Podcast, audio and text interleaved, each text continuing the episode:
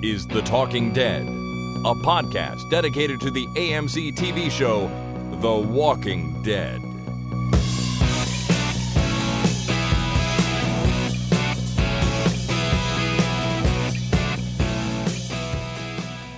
Hello, everybody. My name is Chris, And my name is Jason. and this is The Talking Dead number 360, recorded on Monday, the 12th of February, 2018. I didn't know we'd come full circle. Apparently, we have number Wow. 360. That's exciting. So, since we've come full circle, that means what? Do we go back and start counting down now? Or do we start over at one? We can talk about the pilot. You want to talk about the pilot episode? Start over. Sure. So, uh, I'm excited to announce, everyone, that The Walking Dead has premiered on TV.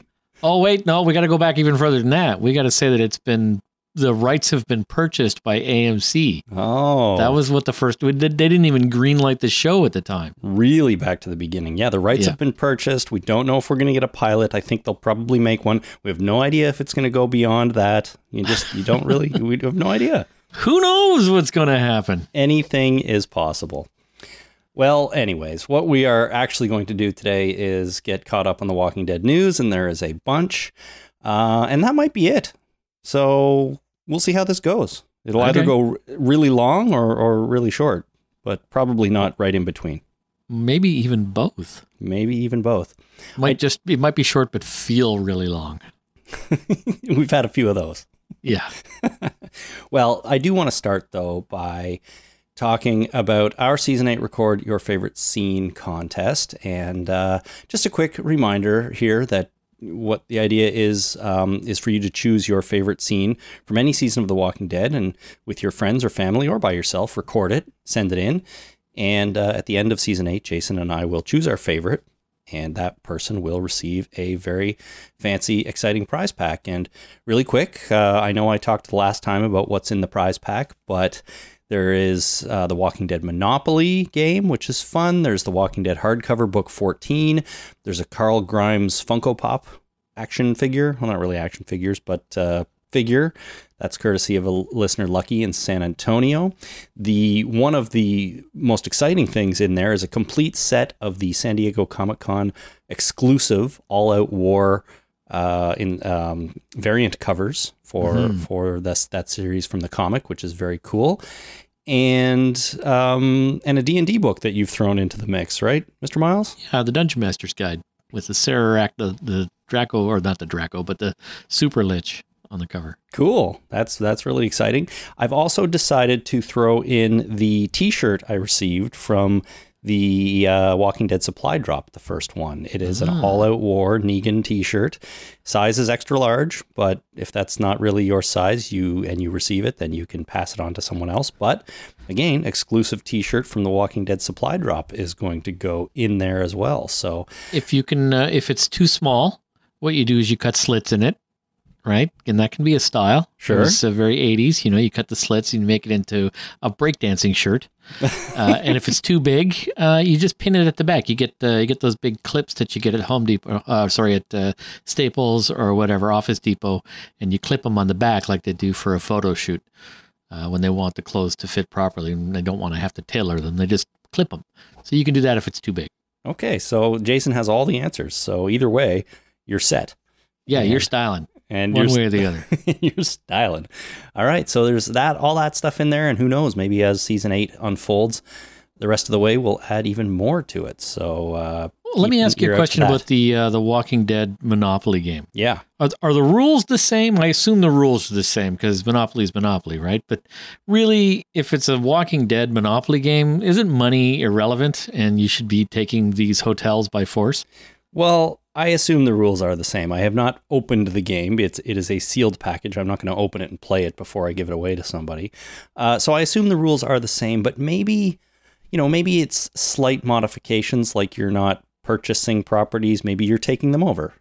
Right. I mean, in in game, there's probably still some sort of money exchange happening with yourself and the bank, but Right. it, It's it's just, yeah, you know, things like free parking kind of loses its meaning in the zombie apocalypse. yeah, like, that well, can I, do I have to pay to park here? No, you know what? We'll let it slide this time. I'll bet you it's like a safe house. It's like free safe Okay. house or something. you All know. right. So the Oh, good. rules are the same, but maybe the the nomenclature for stuff is different. Okay. Maybe I don't know. Oh, I bet you there's railroads. I mean, uh, you know, Terminus has got to be on there somewhere. Oh yeah, got to be on there. Makes me want to play The Walking Dead Monopoly. I think I want to play this game. All right. Well, listen, man. Why don't we pick up another copy of it and we'll have a game night? That'd be nice. All right. Can I play by my rules, Monopoly? I don't. Well, I don't see why not. Okay, good. Because uh, the last time I played Monopoly, there was four people, and uh, I kept giving away properties for percentages of other people's takes, and uh, making side deals.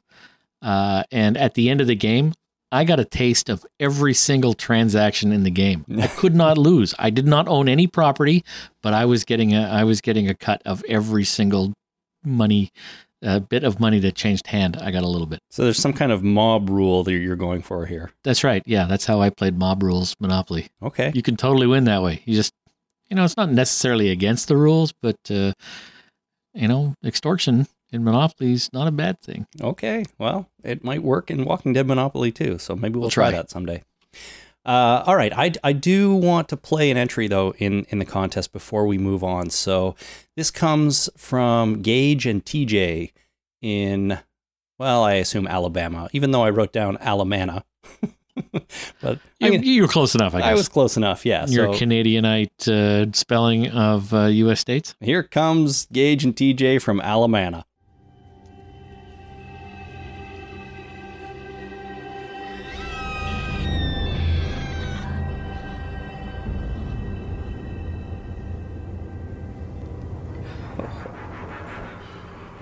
Oh.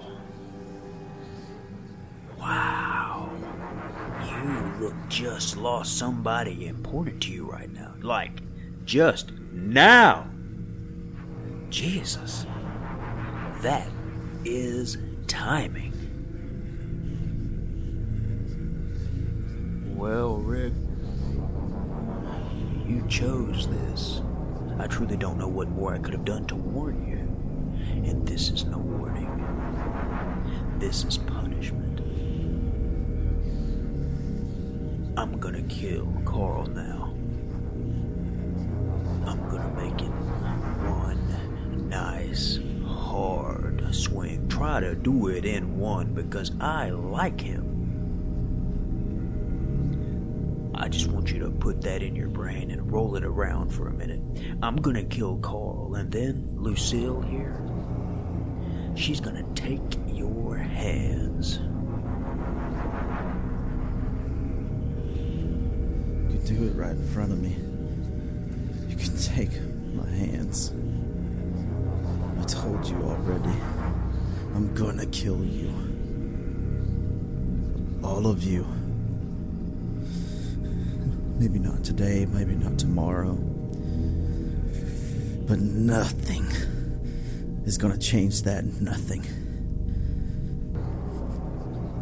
You're already dead. All right. Thanks, guys, for that. That's, of course, Negan and Rick in the scene from uh, the end of last season. So, Nicely done. after the uh, Saviors had invaded or come into Alexandria. Uh, yeah, very, very cool. Um, they obviously had some background sound effects and uh, kind of an ambient score there setting the mood. You don't need any of that if you're going to do uh, or submit an entry. Um, you can just record with your phone, anything like that, get it into us, and uh, be entered into the contest for the fancy prize pack. Thanks to Gage and TJ for sending that entry in. And if you want to send your own, you can record it and email it to talkingdeadpodcast at gmail.com. Okay, one more thing before we get into the news. And uh, this is just something that longtime listener Angie has sent in to me. She's from the UK. She goes to Walker Stalker Con London. I met her there last year when I went over for it.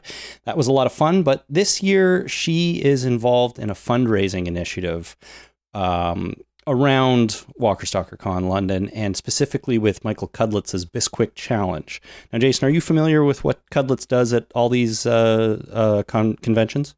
No. So the Bisquick Challenge if you recall when he was talking to Glenn on the show when they were both still alive, he asked him about pouring the Bisquick and getting Maggie pregnant. Yes, I remember. Well- so this is this is going in a direction that's making me slightly uncomfortable. well, people started showing up at his table at the conventions bringing him boxes of Bisquick.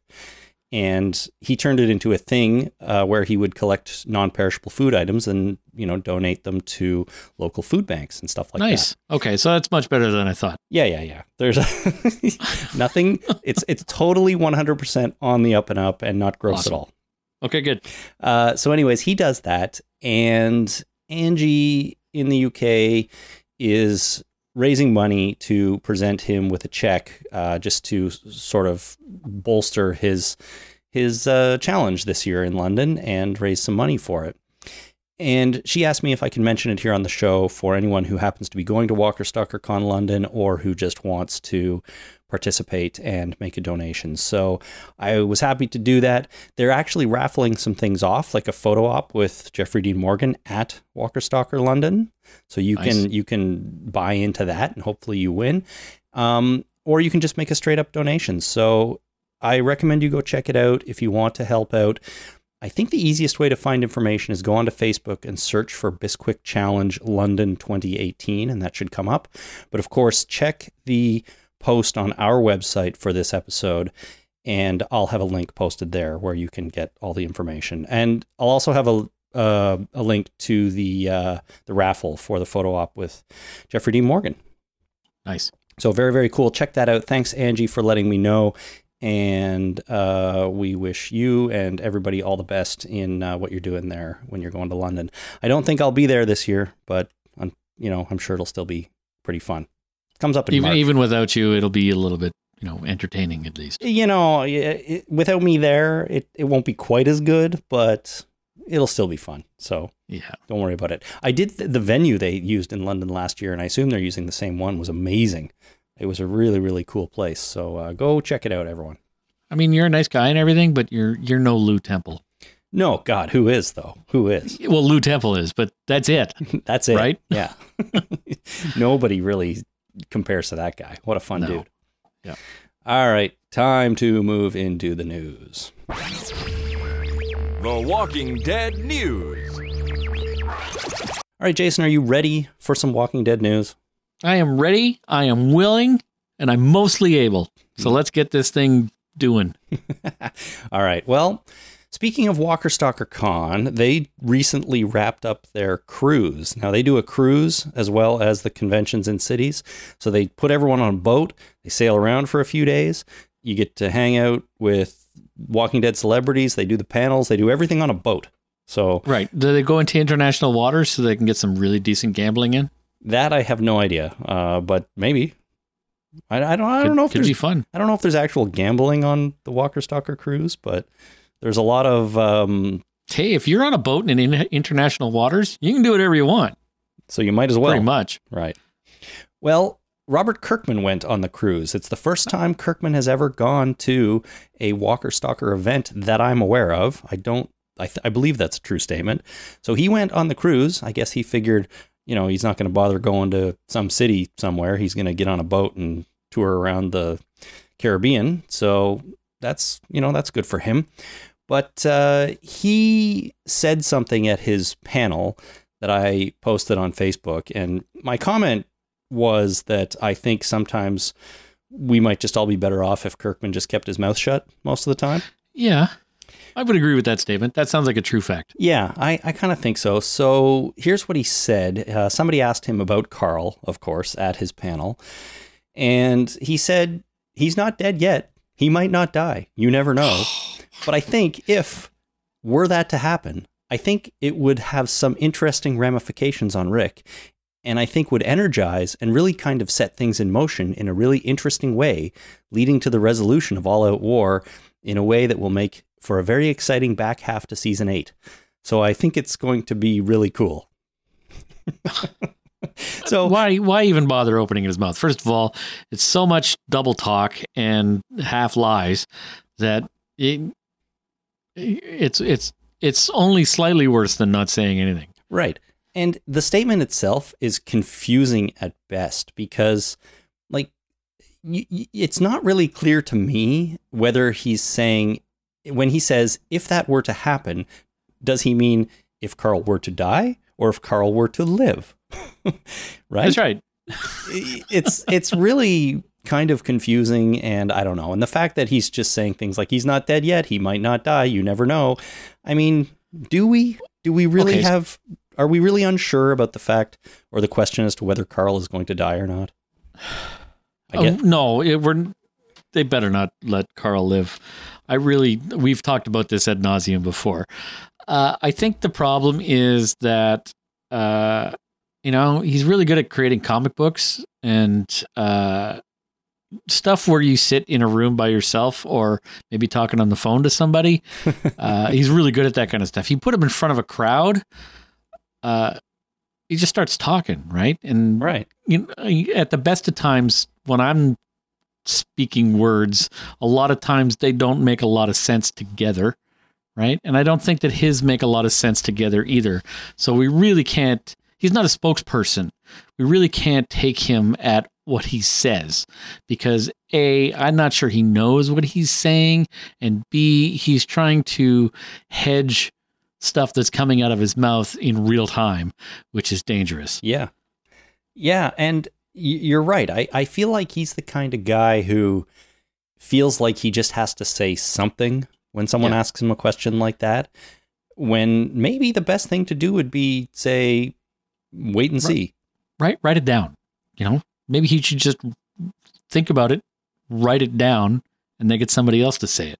I think that might be the best policy for him. I suppose. But, anyways, I do kind of wish Kirkman would just stop saying things. Uh, Scott Gimple, He's really good at writing things down. He should just spend Yeah. more time writing things down. he really is. That's kind of his thing. he's a Yeah. writer. uh, exactly. So, anyways, Scott Gimple is better at this kind of thing. Uh, although you know they're all they all say things like this once in a while. But uh, anyways, we've only got a couple of more weeks until Walking Dead comes back, so we'll find out if Carl lives or dies or something else happens. or somewhere in between. Yeah. Or both. you never know. Well, we'll talk a little bit more about Kirkman saying stuff later. Uh, but let's move on to our next news item here. And this is regarding Lauren Cohan and her negotiation for a new contract for season nine of the show. This kind of stuff makes me sad. Does it? Yeah, you know, when you start getting actors and start talking about contracts, it just it gets all kind of weird. It does, but w- and and I've been putting this off a little bit to be honest because it's been in the news for a month now. And I didn't bring it up last time because I thought there might be more to this story than was originally reported and and I think there is a little bit more. And also all of the actors or or many of them are in contract negotiations now or have recently finished contract negotiations. I think many of them expire at the end of season 8, so they're talking about what to do for next year. Yeah, that's what happened with Friends.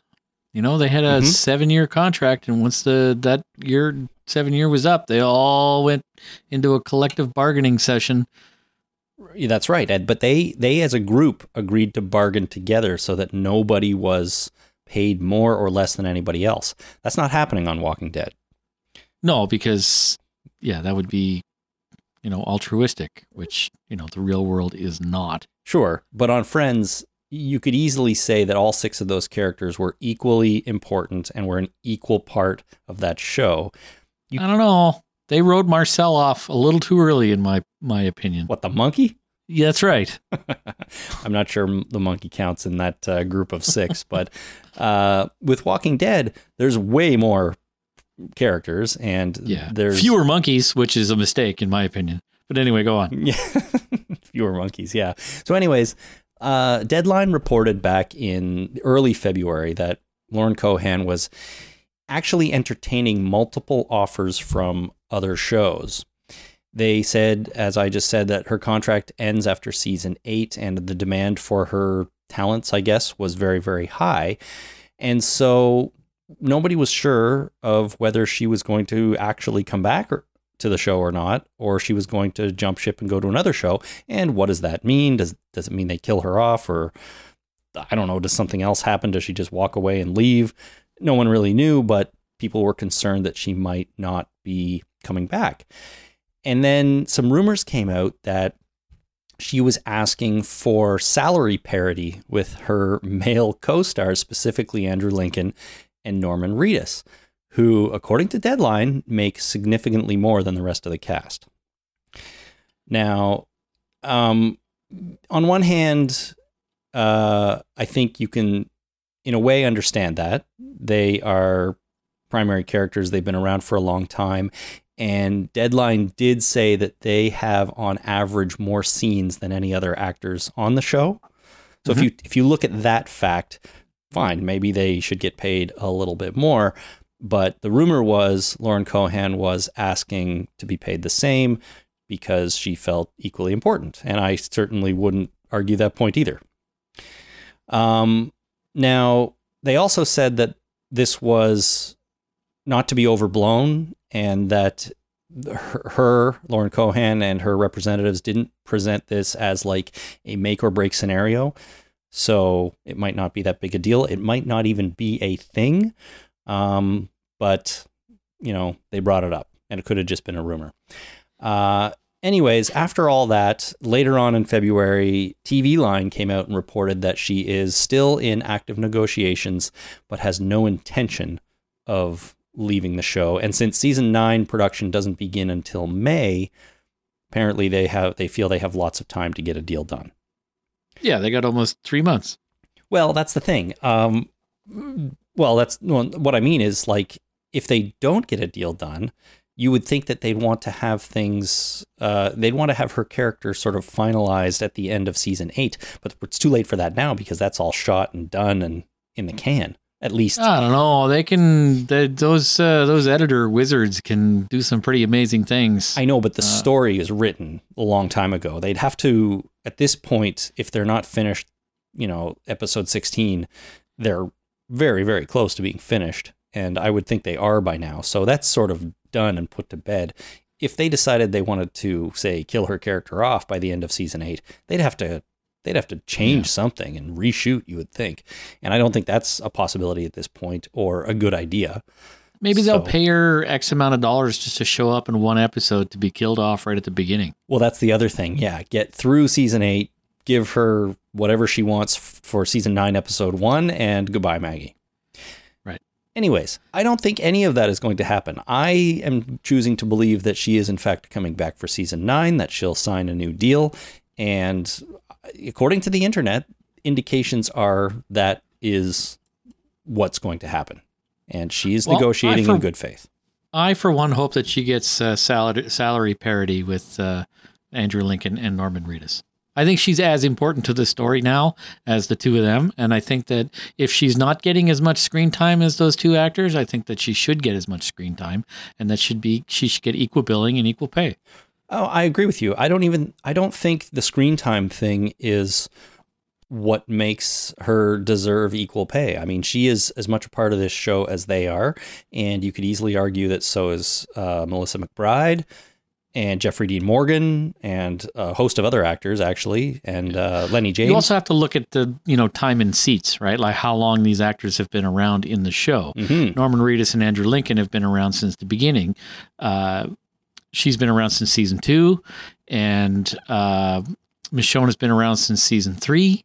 Yep. Right? Like they, the, she wasn't even. You know that that shot they had of her at the end of season two wasn't even her. It was, uh, it was somebody. They had no idea who Michonne was going to be at that point. Right, they hadn't cast Right. the actual actress yet.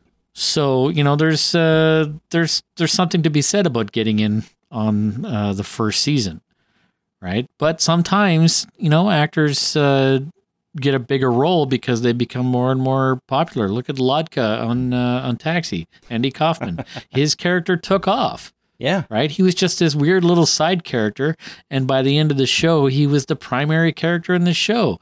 And uh, friggin' Doc Brown was in that show for crying out loud. What's his name? You know his Uh, name. Yeah, um, um, Christopher something. Christopher Lloyd.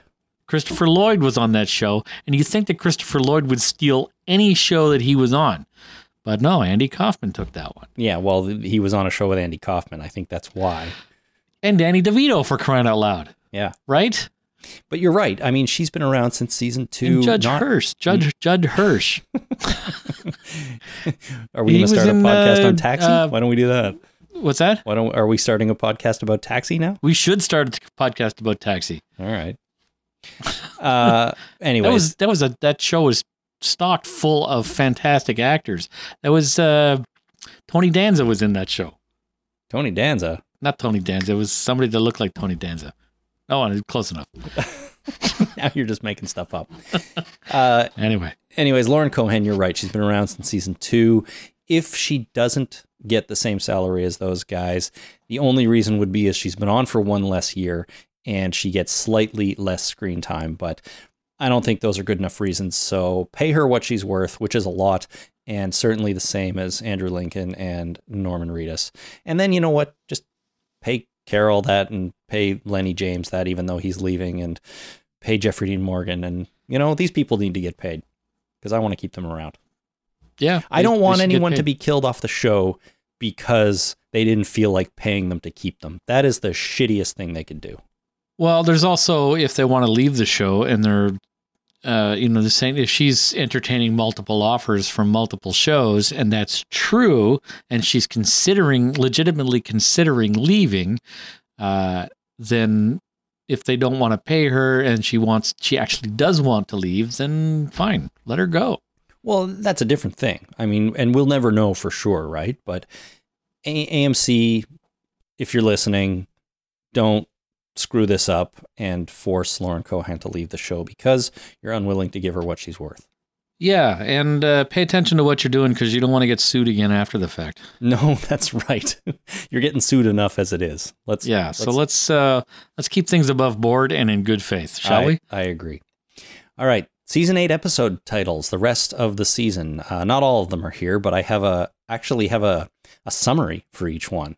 Uh, spoiler alert? synopsis. Yes. So this is a little bit spoilery, everyone. Uh, we are going to run through the first couple of episodes, episode nine and ten, after, uh, that are coming back soon. Have titles, and they all have synopsis, synopses. Are the synopses going something like uh, main characters do stuff and affect other characters' lives deeply? Is that- Well, yes and no. I mean, some of them are are are sort of that vague, but I think um, episode sixteen, the the one for the season finale, is actually quite spoilery. Oh, the governor dies, even though it's like three seasons ago. Wait a minute. uh, so let's let's go through these. But if you are concerned about hearing the titles and synopsis for episodes nine through sixteen, then uh, jump forward. Hopefully, it's not too hard to figure out where this fi- finishes off. Anyways, episode nine is called Honor. It is directed by Greg Nicotero. And the synopsis is Rick faces new difficulties after a battle. Meanwhile, the fight continues in other communities as core members face hard decisions. So that one's pretty vague. That one, well, not really. I Pe- mean, people are fighting. yeah, we're yeah. Rick's dealing with his son being bitten on the chest, right? So he's de- facing difficulties. Abdomen, it's more stomach area. well, whatever on the torso. Yeah.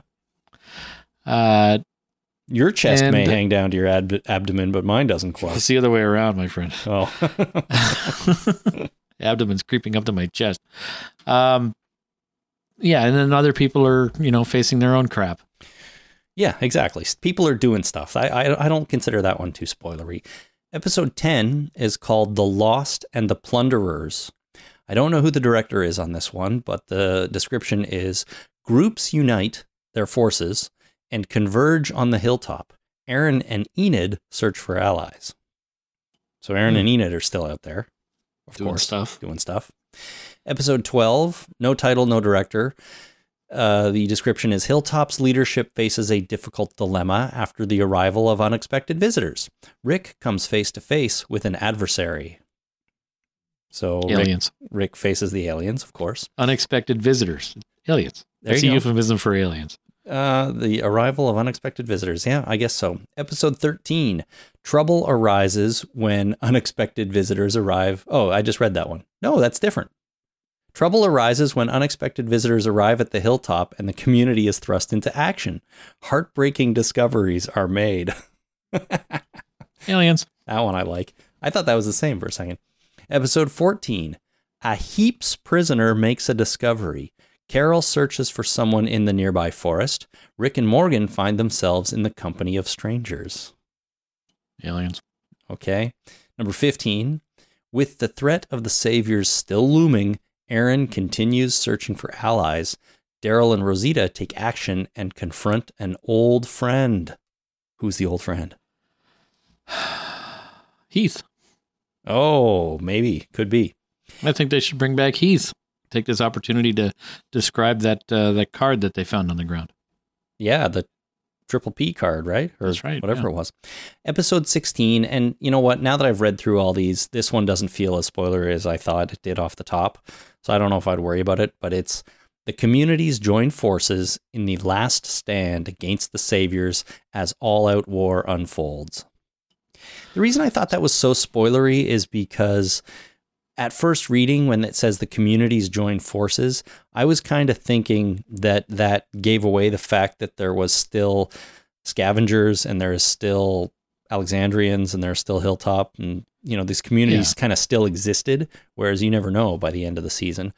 Um, but now that I read It is it, a little spoiler. Like we know that this whole thing is not going to be resolved until the end. I mean, theoretically, we kind of figured that out, right, seeing as though it's a you know a season about this thing.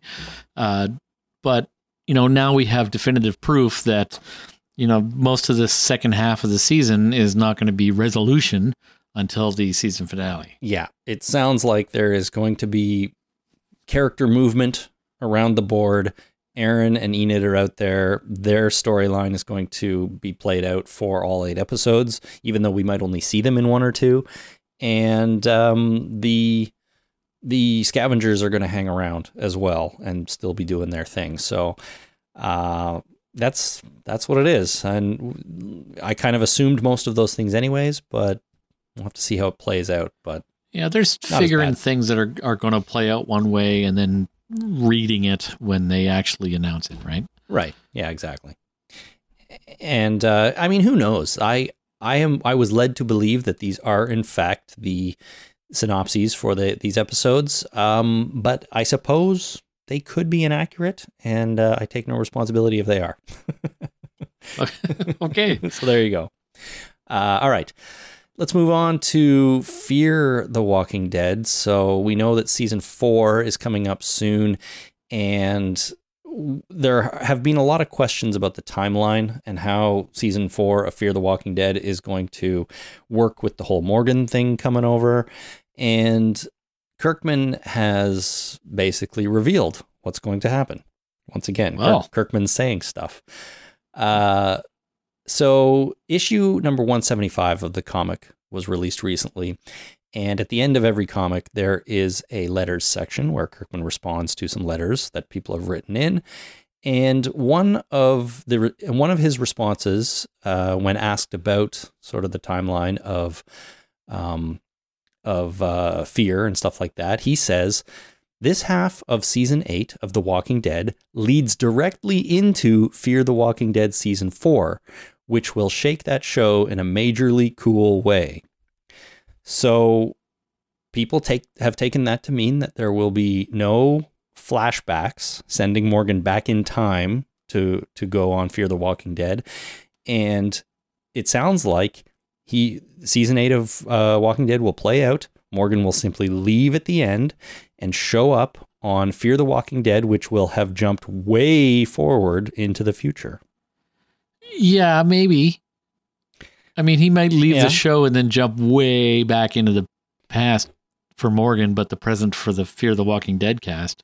Well, outside of actual time travel, I think if Morgan, if season eight of Walking Dead leads directly into Fear season four, that seems to mean that this is going to play out. Morgan's going to leave, he's going to travel, and he's going to show up on Fear, which has spanned all this time, and we are now at the same moment in time on both shows, or whatever the moment of time is after the whatever, however long it takes him to get there. I agree with you that that's what that should mean. Right, but it's Robert Kirkman.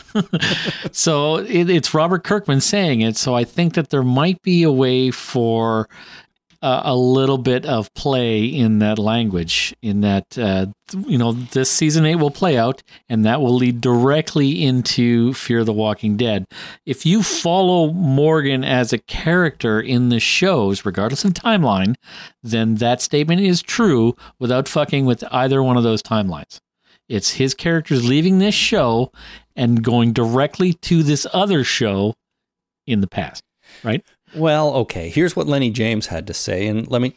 Why don't you tell me if this adds anything or changes your opinion at all? He said the things that the writers are doing with Morgan and the way that they're navigating, it's not really a spoiler, but the way that Morgan transitions through the crossover is really, really interesting. The springboard that goes from The Walking Dead to Fear is a real. He goes with some kind of trajectory. It is a full, well thought out journey that Morgan goes on. A lot of it is tied to his relationship with Rick. A lot of it is tied to his relationship to this group of people that he feels conflicted and caring for and wanting to protect. Does that add anything to it? Hard, Only hard, confusion. Hard to follow. Yeah, I know. Um, that that pause in the middle there, where he said the springboard that goes from The Walking Dead to Fear is a real dot dot dot he goes with some kind of trajectory. Apparently, that's the quote. So he kind of stopped in the middle and right. changed. Thought about what he said. Thought about what he said. Yeah. Changed it. You know, I do that all the time. Sure. In fact, in the middle of that sentence, I did exactly that. Well, there you go.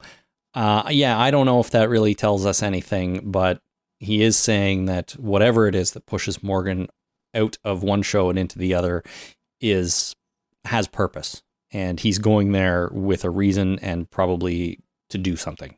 So yeah, I I I I have my doubts. Yeah, that it is a I, that it means a significant time jump in Fear the Walking Dead. Well, it'll be weird if if there is a significant time jump, but I'm kind of thinking that is what they're going to do now. Uh, you know, we left with the dam exploding and everybody separated, and some people who were on the dam, we don't know if they survived.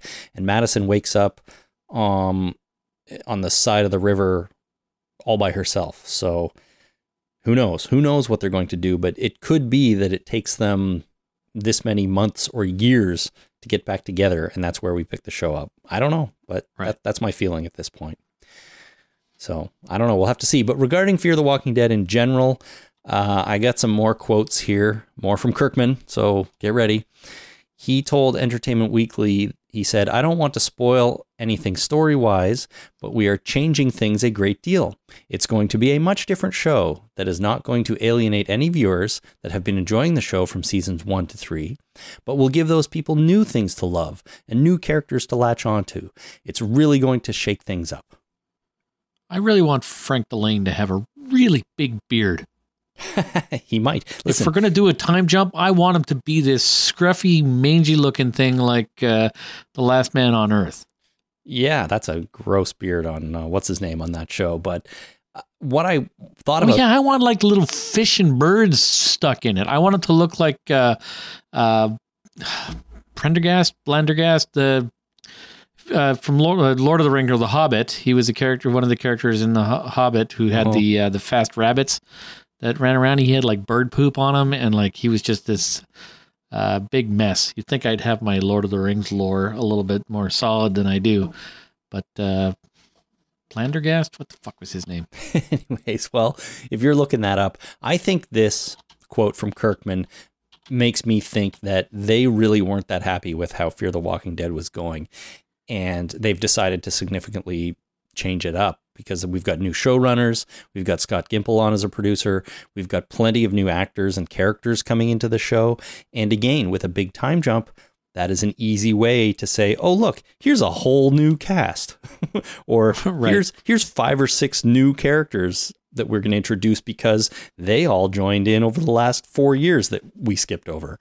So uh, that could be a pretty big shakeup. It could. I think it's going to be huge. And then Kirkman coming out and saying it's a much different show. And of course, he was careful to say that it's not going to alienate any viewers that were watching already. Yeah. Um, I mean, but, we have one character that's going to transition nicely. Yeah. We're going to jump over two or three years, but we're going to give you Morgan. So you'll be fine. Don't worry about right. it, right? Rat- Radagast. Radagast. Okay. Radagast. All right. Um, here's another one from Kirkman. And he says, when we started Fear the Walking Dead, the original idea actually included some things that would eventually tie in with the other show. We wanted to give it a few seasons to find its sea legs, so to speak, and make sure that it stood on its own and provided its own experience. The goal was that eventually, once we had established that, we would find some kind of creative way to tie things in. So that quote is, of course, all about the fact that they are doing a crossover with the main show. And I love this quote because all I can think is, oh, Kirkman, oh, Robert Kirkman, you have essentially 100% contradicted yourself here from two, three, four years ago. Yeah. Because everything they said back then was no crossovers. It doesn't make sense. We're not doing a crossover. We wanted to do a crossover the whole time. And that's exactly what this quote was. We wanted to give it some time, but we had the ideas from the very beginning. So, Yeah. which way is it? You can't have it both ways, Robert. Yes, you can. Can you? As long as you are Robert. Anybody else, you couldn't have it both ways. But does this indicate that they're they're flying by the seat of their pants to a degree? Like they decide to do another. Well, are you sure they decide to do another show and then and they they have one vision for it and now it's not quite going the way they want it to. So throw out the plan and go to plan B. We're going to do a crossover. I think the only thing this, in, this indicates is that 90% of what he says is 100% bullshit. yeah, well, that's probably exactly true, but I still feel like they did have they I'm sure they had one plan to begin with and it changed. And he's just sort of forgetting that because he can't keep his story straight. Well, he's got a convenient memory and is loose with facts. Well, I thought it would be fun to go back in time a little bit and look up some of the quotes from from important people back in the day.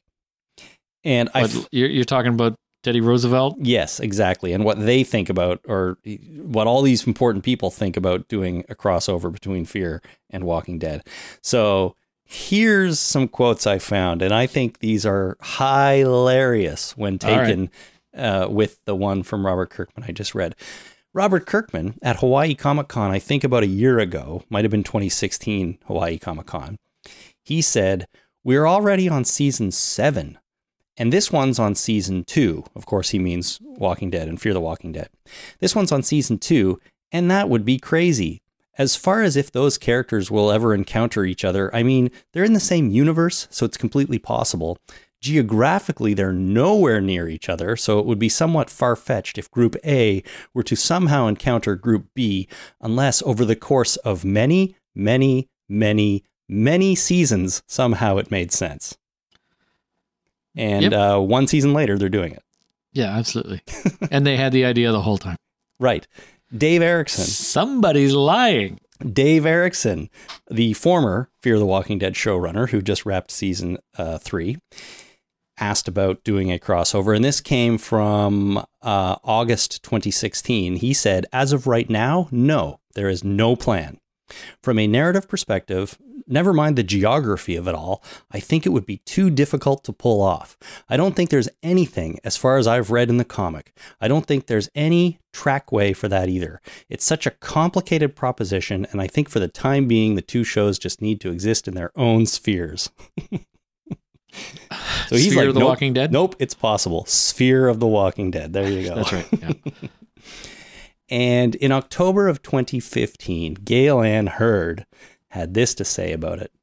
Our group of survivors in The Walking Dead haven't even made it as far as Washington, D.C. yet, in six seasons, and they are not that far away.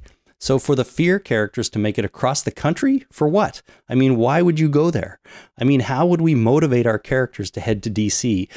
or, you know, head to the Southeast? I don't think that that's something uh, that would be natural outgrowth of who our characters are and why they uh, and where they are when the show begins.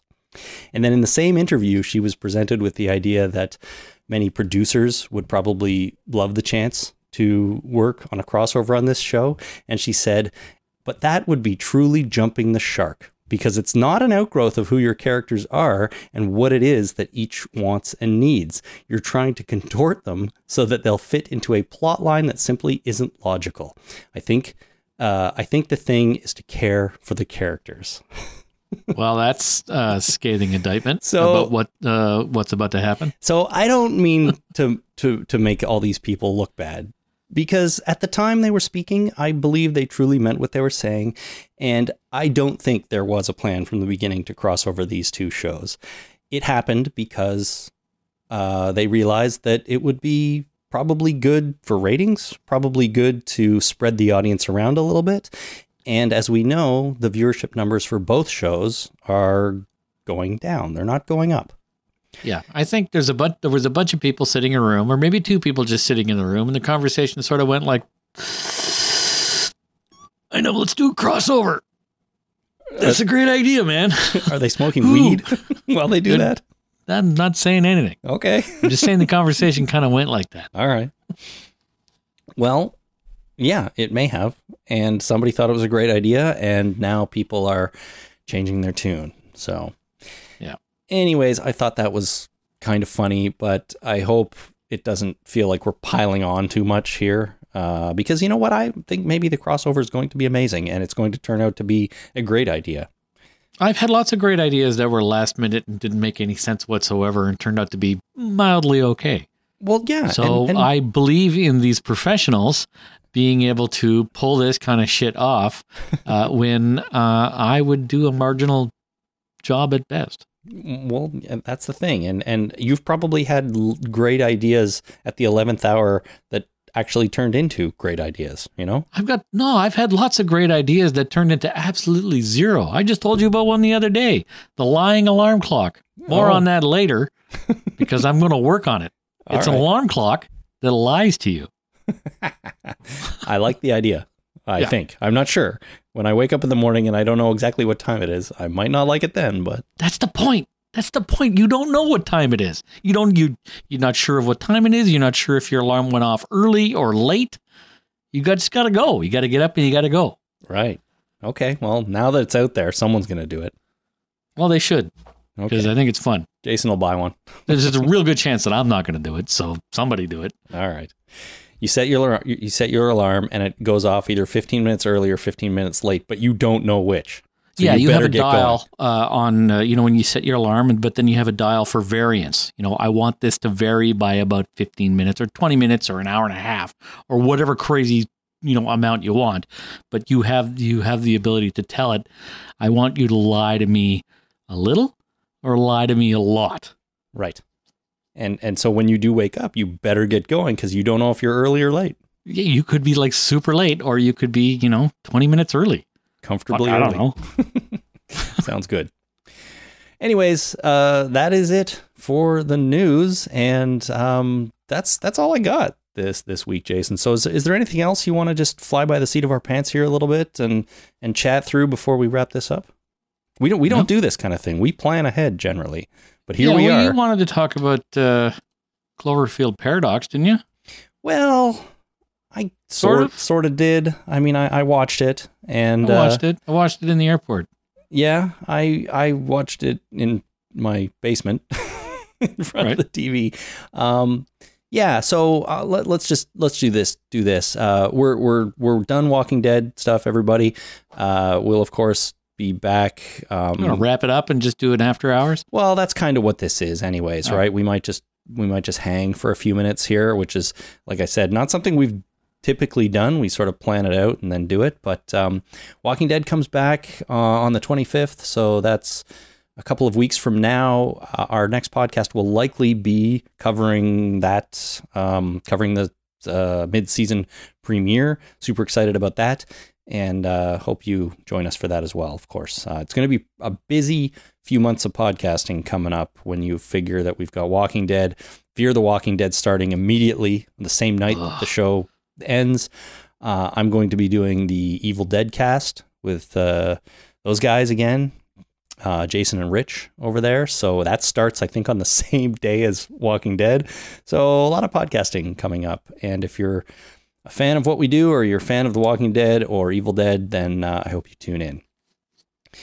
All right. Um, we will officially end the show in a little bit, but uh, you want to talk about Cloverfield Paradox? Sure, maybe a little bit. All right. So I'll tell you that I was a big fan of the first two Cloverfield movies. I thought the first one was pretty good. I thought 10 Cloverfield Lane was great, like really good. Really enjoyed that movie. Uh, partly because John Goodman was fantastic, but I just thought it was a really well done, well directed movie, great little story, and just fascinating and super interesting. And then Cloverfield Paradox comes along. They drop it right after the Super Bowl with no warning onto Netflix, other than the trailer that came out during the Super Bowl that said, uh, "Stay tuned after the game," or, or I mean, Stop watching this game and go over to Netflix. Well, as soon as the game is done, we're gonna release it on Netflix. You can watch it. It took me about four days to find time to put it on, but I did, and I don't think it was that great. you didn't like it, eh? I, I'm not saying I didn't like it. I I don't regret watching it, but um, yeah, I I don't think it comes to the level of either of the first two, and um, it just didn't strike me. It didn't capture me as much. I don't have any interest in going back and rewatching it. Um, but there was nothing really wrong with it. It was just kind of meh for me.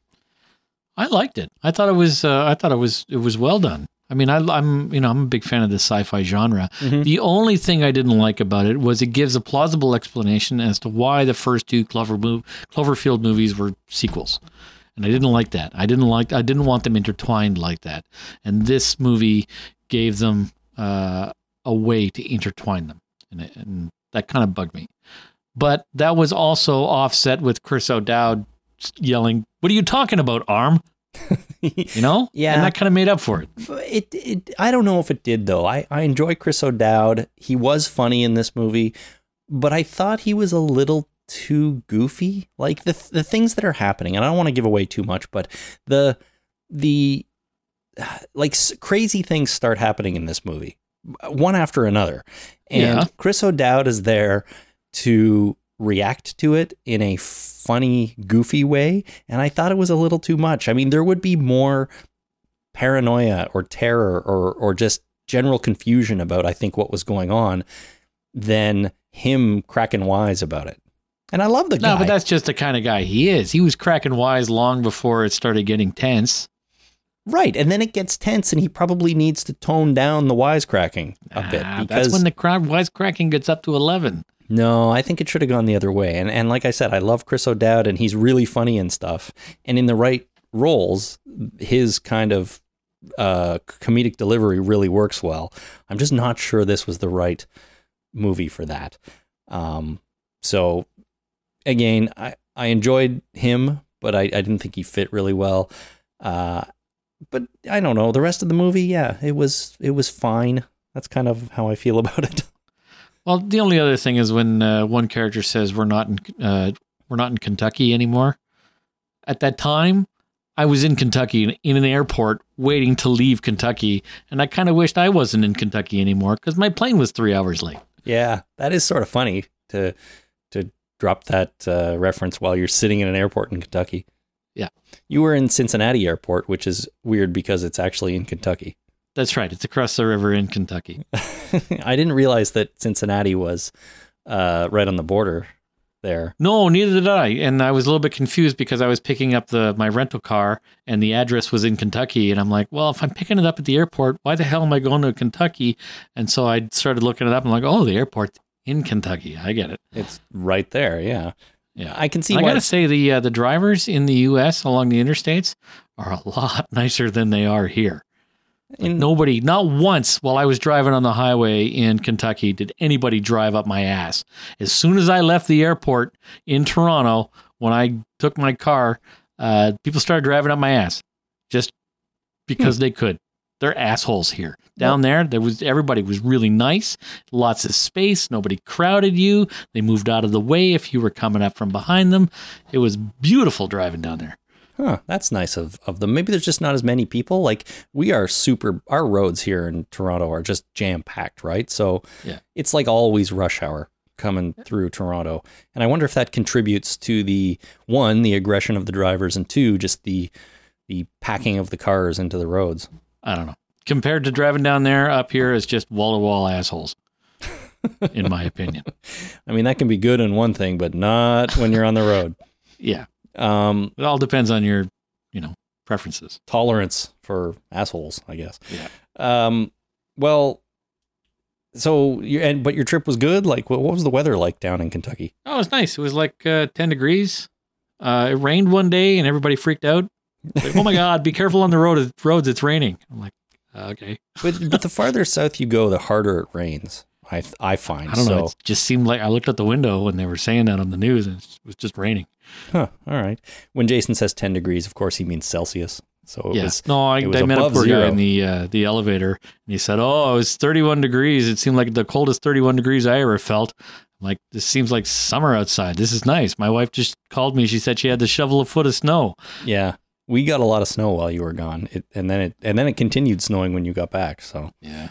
uh, And it turned out that I was sick when I was down there. I had uh, I got the stomach flu on the plane. First time I ever threw up on a plane. well, what's that, That was like? fun. I want to hear what that's It- like. That's not fun. They had the air sick bag, and I had it beside me because I was expecting, I was feeling nauseous, and uh, just I had uh, the stomach flu, but it's not really stomach flu. It's called gastroenter throwing the fuck up a lot. What- Yeah. what's it called? Something like that. Anyway, I started feeling nauseous while I was waiting to get, to get on the plane, and I thought I could power through this. If I back out of getting on the plane now, it was like 20 minutes before boarding. I'm like, they're going to have to find my bag, and they're going to delay the whole flight just because some asshole decided he didn't want to get on a plane, and I didn't want to be that guy. So I ended up getting on the plane and turned into the guy that barfs on the plane. So I had the airsick bag. Apologize to the lady next to me. It was, and then I had to roll up the bag and hang on to it for the next 20 minutes while we landed and got to the gate. That was fun. So, oh, that's that's the worst. And then I rented a car and had to pull over on the I 75 so I could throw up in another air sick bag.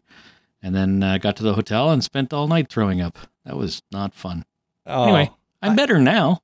no, you sound great now. That is the worst, man. All by yourself in a in a foreign place. Don't know anybody. Don't know where you are. Don't know where you're going, and you're pulling over on the side of the road to like throw up on the in the ditch. Uh, it was that drive was absolutely awful. It was awful. It was an hour between uh, the Kentucky or the sorry the Cincinnati airport and Lexington, and uh, it was the worst drive ever. It was so horrible. I probably even shouldn't have even been driving. No, It was not good. probably not. Oh well, I'm sorry to hear that, but it is sort of funny. Well, yeah, it's a story now, right? That's right. now that you're you know, okay and you're all and I had to, you know, I'm going down there. It's the first time I'm going down to meet with the clients, right? So Yeah. it's, it's, you know, I'm down there. I'm meeting the project team. I'm meeting the clients. First thing I do is type an email. Sorry, if I have to call in sick. Can't come to work today. I mean, I'm I'm, here. you know, I'm 40 feet away from you, and some of you people are probably staying at the same hotel. Don't come for a visit. no. I'll be here throwing up. You guys be there talking to the client. Oh, But I was able to go the next day and meet with client. Everything was fine. good and spread your gastroenteritis around a little bit. something's going on. So it's, it's spreading around. We got notices from the daycare that it is going around and that it can revisit. So we have to be careful Mm-hmm. because uh, you can get it again, and I don't want to get it again. It was not fun the first time. Uh, it's not going to be fun the second time. So we're going to make sure we wash all our hands and take lots of baths and make sure Jasper doesn't get sick. Generally, be clean. Yeah. Well, that doesn't sound fun, but you you made it back. So, uh, and you're going to be going down to Kentucky some more. I hear. I will. It's In the months to come, I'll be going down every now and again. As I always say, everyone, if you're a listener from Kentucky and you see Jason walking around, say hi. Say hi, Yes. and Yes, maybe please. I'll even buy some whiskey. for me. Well, it's not going to be for me. No. Yeah. Bring me. Uh, bring me back a, a present. That'll be nice. Yeah, we'll see. Um, one more thing before we finish here. I did think of uh, another movie I saw recently that I liked more than uh, the Cloverfield Paradox, and that's the recent last year's remake of Murder on the Orient Express. Oh, I was. Uh, I just saw an ad for that, and I was interested in watching it. Is it good? Um, yeah, I liked it, and I, I'll be honest with you, I have no idea what the critical reception was for it or how it did in the box office, but I was kind of interested in seeing it. There's a lot of great actors in it, uh, and one terrible one, which is Johnny Depp because I hate that guy. well, he's not a human being anymore. He's not a human Uh, being. uh, As an actor, he I mean, he's a human being, but he doesn't play human beings anymore, and I'm not sure he's capable of playing a human being anymore. Well, he's pretty human in this movie. Uh, Is he like an actual human, not over the top, friggin' Jack Sparrow human? no, he's not like that at all. No, he's he's more down to earth in this film. But I'll say it's a it's a beautiful movie. I thought it was shot really well. The the scenic landscape as the train is going through the mountains is beautiful. Early on in the movie, there's scenes in Istanbul uh, that are just amazing, totally breathtaking. So beautifully shot movie, quite well acted in my opinion. All kinds of great actors: Kenneth Branagh, Daisy Ridley, uh, Judi Dench. Um, uh, who's the guy that played uh, Green Goblin in the old Spider Mans? Um, that guy. Oh, uh, Willem Dafoe. Willem Dafoe, yeah, um, and and uh, plenty of other characters or any other actors as well. So I quite liked it. I'm one of those people. I've never seen the original uh, Murder on the Orient Express movie.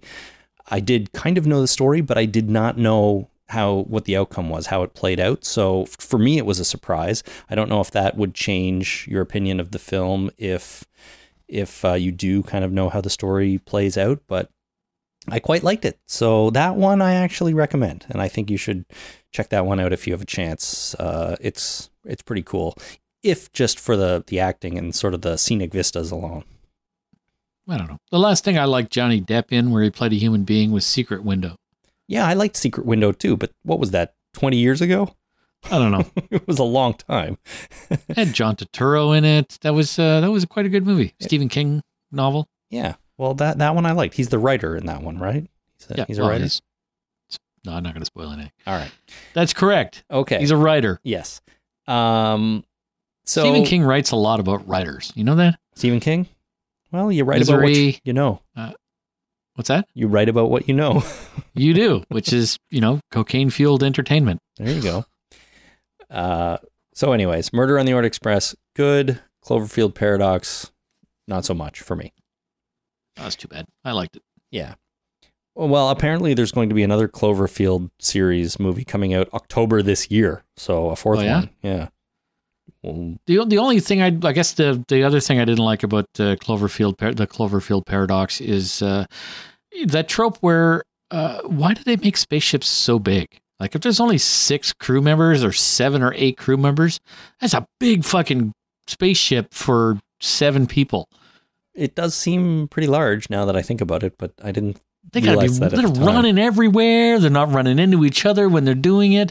I mean the uh, the the International Space Station is big, but you ever see a uh, you know a walkthrough of the of that space station? Yeah. It is cramped. It is small. There's no. They sleep in nooks and crannies. Uh, there's n- every single ounce of material that goes into that space station has to be lifted from Earth into orbit, and that is expensive.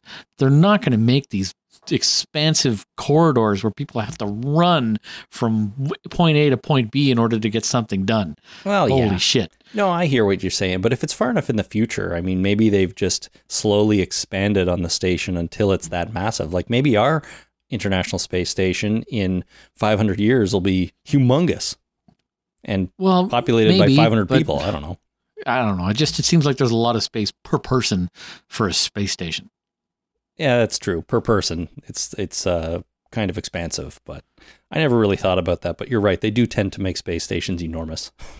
I yeah, I would think that space stations would be rather, relatively cramped, just because you know, it's expensive. You know, Well, and yeah. you don't want everybody in the same place. You know, space station, one big room plus an accelerator on top. You know, Well, one big room, maybe with some private quarters. There you go. yeah, a curtain here and there, right? That's what they're going to do. They're not going to give you a door that's soundproof so you can listen to your music at full blast. They're going to give you a fucking curtain and a pair of headphones. Here's the curtain, and the bathroom has a beaded curtain in front of it. Yeah. you know, right. if you want to jerk off, you ask everybody to turn around. Oh my god. That's what you do in space. Jeez. That's what you do in tight quarters. Can you guys just turn around for a minute and Hey, pull your ears. you think that doesn't happen on uh, uh, submarines? It happens on submarines. You want you want somebody to You want to you want to masturbate? People just ignore it because that's what human beings got to do. What human beings got to do. I'm sure you're right, but I'm choosing to not think about it and never go on a submarine. Well, yeah, I'm not. I'm claustrophobic. You wouldn't get me through the friggin' door. I, I mean, I've been on submarine museums. That I'm, I'm not even sure I could do that. Oh, you Look should- down the hatch and go, you know, fuck that shit. There's I've no done way. that. That's that's cool. You should do that. Hey, I thought I thought of one more thing before we, before I want to go here.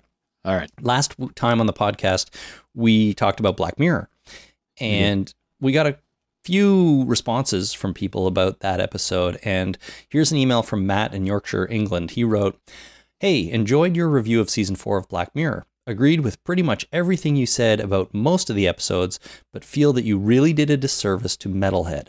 It was a fantastic episode. The black and white really complemented the bleakness and hopelessness of the episode a relentless, human made killer hell bent on completing its mission.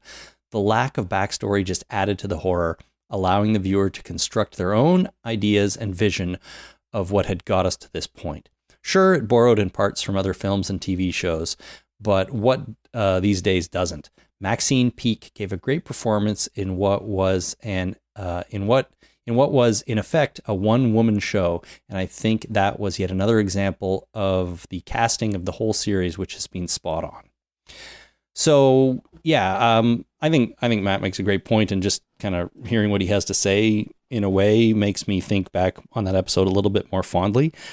And we heard from some other people about uh, Metalhead as well that really really liked it and thought we kind of didn't give it as fair a shake as we should have, um, which is fair. However, the thing about Black Mirror for me is that I don't think there has been a bad episode of that show yet.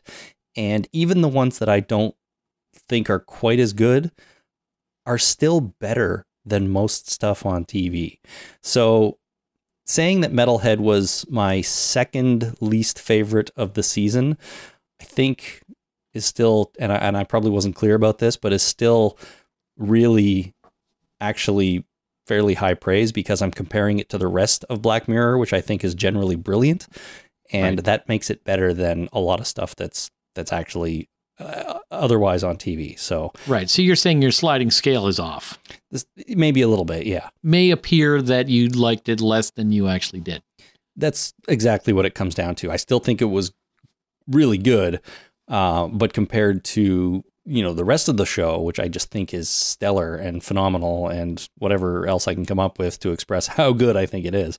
Uh, but you know what Matt in Yorkshire says here is is absolutely correct, and and so and I you know agree with what he has to say and what everyone else had to say too. So Yeah, and I, I'm glad actually uh, that this came up because one thing I forgot to mention uh, in the review of that episode was that Maxine Peake, uh, I really liked her in Silk. Go watch the television show Silk. It uh, it's it's a wonderful um, courtroom drama uh, from Britain. I'm not even sure I've ever heard of it. Oh, it's great. okay. There's like three or four seasons. Uh, it's on Netflix, I think. Okay, I'll I'll check it out. I mean, I wasn't familiar with her at all, so uh, she was good, and you know, as a one woman show, it was it was quite the thing. So I'd I'd check her out in something else, but I don't know Silk, but uh, I will check it out. Well, you know, my wife and I, we tend to watch anything law related. And if it's from Britain, even better. Even better, yeah. So that's good. There's all kinds of British stuff on uh, Netflix these days, so you guys have quite Oh, yeah. the uh, selection to choose from. I think.